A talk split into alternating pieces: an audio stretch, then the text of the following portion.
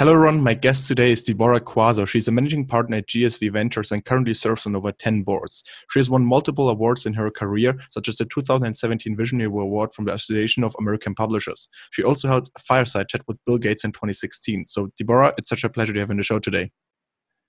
Thanks so much. I'm del- delighted to be here. Yeah, it's my, great to have my you. Sounds in the background. yeah.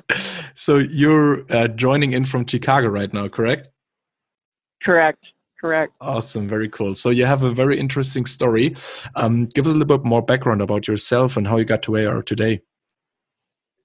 Sure. I mean, I um, was a longtime investment banker and um, worked at I uh, was at Merrill Lynch, managing director of Merrill Lynch, where I, I ran our um, our growth what's called the Global Growth Group, focused on sort of trends and themes in the growth economy.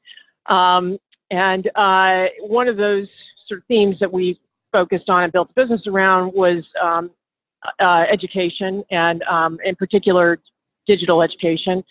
And that was um, really, you know, 20 years ago where we began starting that, left Merrill Lynch and actually uh, founded an investment bank with my partner, Michael Moe, um, called, an investment called Think Equity Partners, uh, which we ran and then ultimately sold to a, a UK firm, Panmure Gordon, and then um, founded what really became GSV, and GSV stands for Global Silicon Valley. Uh, and at that point in my career, which was um, you know 11, 12 years ago, I uh, had decided that I really wanted to focus solely on the, the, the trends in, in digital education and workforce skills, which we sort of, as we like to call it, the pre-K to gray arc of learning and talent. And because um, we saw, I saw it as a sector um, where it, where it was going to be critically important for um, uh, entrepreneurs to, to come in and scale solutions um, to frankly solve societal problems, um, which you can you can.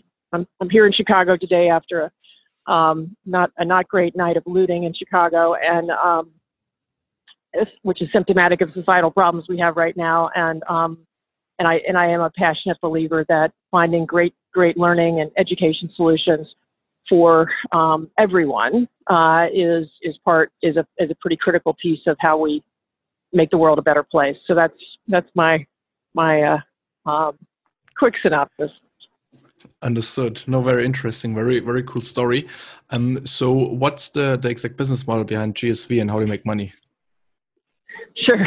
Um, GSV is a you know, we are we're a platform again focused on this pre-K to gray arc of, of learning and talent. Um, that that whole the, the underpinning of that market has dramatically accelerated in COVID as sort of, you know, 1.6 billion students have been forced online. So the, the prominence the, or the importance of digital, digital delivery of learning and skilling has become um, much, much more front and center in society. Our business model um, wraps around that, that critical theme in, in two ways. One is um, we have a venture capital fund called GSV Ventures. Uh, we're uh, an investor in uh, our first fund in Coursera and Class Dojo and Course Hero and Degreed and Remind are just sort of and Masterclass, actually another one in Pluralsight, to name to name a few of the companies in our first in our first fund. We are um, raising our second fund, uh, uh, with effectively uh, looking to double the size um, of our of our fund from fund one to fund two, but have already made some good investments uh, investments that we're very excited about in fund two, including um, Photomath, which is actually based in Zagreb, Croatia, um, and Guild, Guild Education here in the U.S. So, uh, amongst a number of other um, great um, companies and entrepreneurs.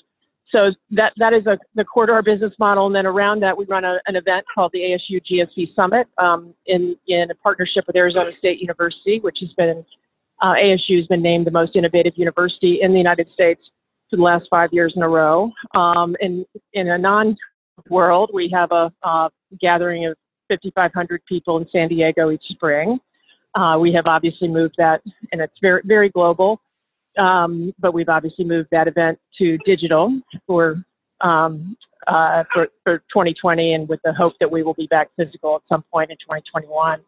Um, and that that's really the, those are the, the, the, two key pieces of what we do. We also hold events, um, smaller events all over all over the world. We've been involved in two events called GES, Global Education Summit in Beijing, uh, for example. So um, that is, uh, you know, that's our business model. Yeah, very cool. No, very very interesting to hear that. Um, Deborah, what were some of your top resources along the way, and especially when you started out first in business?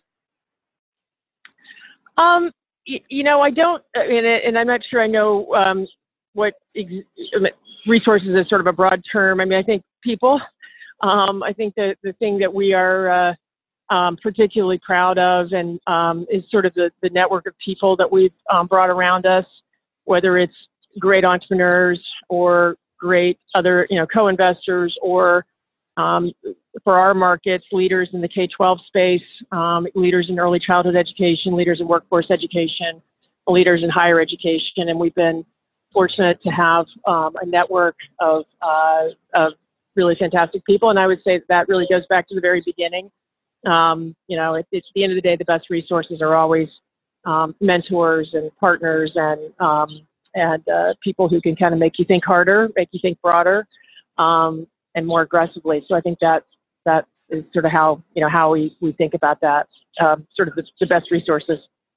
Yeah, understood. No, I totally agree on that. And it's I think people is always something that that's necessary to kind of like build up something.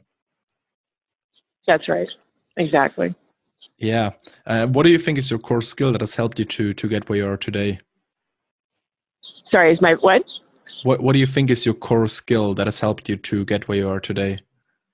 Um, you know, uh, you know, I'd say I think the most important thing that I developed um, over time was just this passion for the education innovation space. And um, and I you know I when I get passionate about something I tend to throw myself in hook you know hook line and sinker. And so I'm you know very involved both philanthropically um, as well as professionally. So I've done everything from I've been a member I was a member of the Chicago Public School Board under under Mayor Rahm Emanuel. Um, been very involved in, in, in charter school activity here in the U.S um, in addition to such, what we do professionally in terms of investing in education technology companies. So I think my, my, my core skill is, uh, is harnessing passion and, um, and then, and then helping, and then helping other, helping people, um, you know, let, helping people network with each other. I think I'm, I'm uh, pretty good at, uh, at connecting people who can, who can help each other. Understood, understood. Okay. And do you have any, uh, so when you invest in companies, for example, do you have any core principles that you apply to investments or on, on, on projects that you start? Yeah, I mean, we have an approach to our investments. Um, we call it the five, the five P's. Um, the first and foremost is people, of course, back to the, you know, core theme. And, um, and, uh, so we, you know, and that's not, that's the entrepreneur. It's, it's a founding team. It's, other perhaps other investors around the table or advisors around the table or customers or so it's, it's a broad definition of people but um, you know it, uh, good people tend to attract good people. So um, that's a you know that's a that's the the, the core focus first. And then product we obviously are focusing on you know is it special different or great the product um, then the potential of that product. As we think about tam and other things we we tend to be biased to platform companies and global platform companies in particular. And then um, uh, what's the predictive what's the what's the long-term predictability of the business model? Apologize for the uh, you're going to hear sirens in the background here. Um, no worries. real life podcast. Um, and then then the last p is purpose. Uh, we think a company with purpose is going to um, perform better financially. So while we're not an impact fund we um, we believe that all the companies we invest in have to have impact. And uh, the way you have impact is have a lot of purpose. Oh, so sorry. This really is crazy. That's all right. That, that's really a raw interview. I like that. Good. Yeah, it is. It is. Hold on. I think it'll it'll be gone here in a minute. Um, been a bad bad night here in Chicago. Yeah. No. Okay. So so you have these principles. Do you have any other principles that you personally apply to to your business, for example? You know, I um, I you know, I I I and I think those really capture it. I really do. Um, at the end of the day, uh, and don't have a lot of patience for um, you know uh, arrogance or attitude or hubris.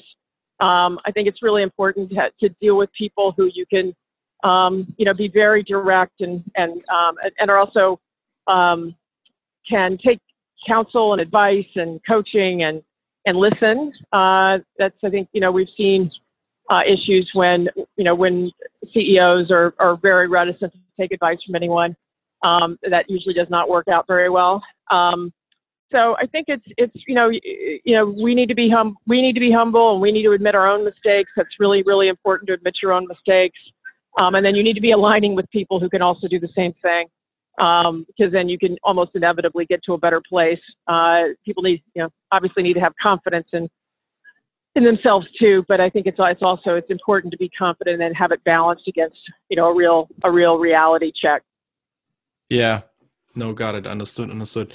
Um, Deborah, where do you see the education industry in the next five years and in the next thirty years? Yeah, we, we think um, digital learning will, uh, will, will head to a billion, trillion, excuse me, trillion dollar market um, by 2027, um, which is about two years ahead of what we would have originally projected. Um, we, uh, the, the, COVID, what COVID has really, what COVID did is accelerated everything. Um, you, you, you see this across number, a number of media categories but uh, and education being one of them. But um, so we see a, tr- a, trillion dollar category in 2027, um, and and it and it's you know we have massive issues around skills gaps and and learning gaps and achievement gaps and um, socioeconomic socioeconomic gaps. A lot of that can be um, helped by you know the, the, by far better um, delivery of of high quality education at scale and and and at the at scale part's the important part because we can't continue to teach and learn in the way that we have done traditionally and hope to solve um, the issues that we've got um, in society and just the sheer you know numbers uh, of, of folks who need to be need to be um, picked up and helped. Uh, and, and that's only gotten worse with this recession this covid driven recession depression um, and is only going to get worse uh, the longer it extends, frankly. But um, so I, I, think that what happens is that digital education and, in education innovation becomes you know, gets the kind of importance um, that healthcare has. So I mean, it, to, to, me, the the stakes in not solving um, uh, you know for the, the um, challenges of delivering high quality education at scale, uh, the societal cost of, of failing to do that are, are quite severe. And I you know, walking around Chicago today, and watching, looking at broken windows all over the place, um, I think would be symptomatic of that. Um, so I, I, am I'm, I'm hopeful that in 15 years that, that um, learning, uh, uh, engaging and is, is, is as important um, an endeavor as, as, um, you know, as, as finding the cure to cancer. Mm-hmm, understood. No, I think that's that's very good. Uh, these are very good points. Um, yeah, and kind of like the prediction history. Um, okay, last question before we wrap up with the Fantastic Four is which uh, role does personal branding play for you in your industry and as in a role as an investor?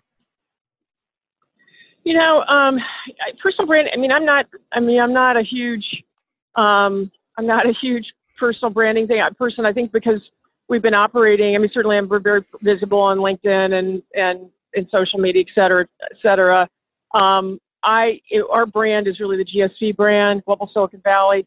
Um, we think over time uh, we've used our event, the, you know, the ASU GSV Summit that I talked about, to create really a global brand um, uh, for GSV aligned with innovation and education. And I do think that's very. I mean, the brand is really important in our space, particularly as digital education has gotten more attention um, to, to, you know for, for um, entrepreneurs who are who found who are founding great companies um, to, to hear about GSV first. That's obviously our objective. So that, that branding is, is critically important on the sourcing side for us.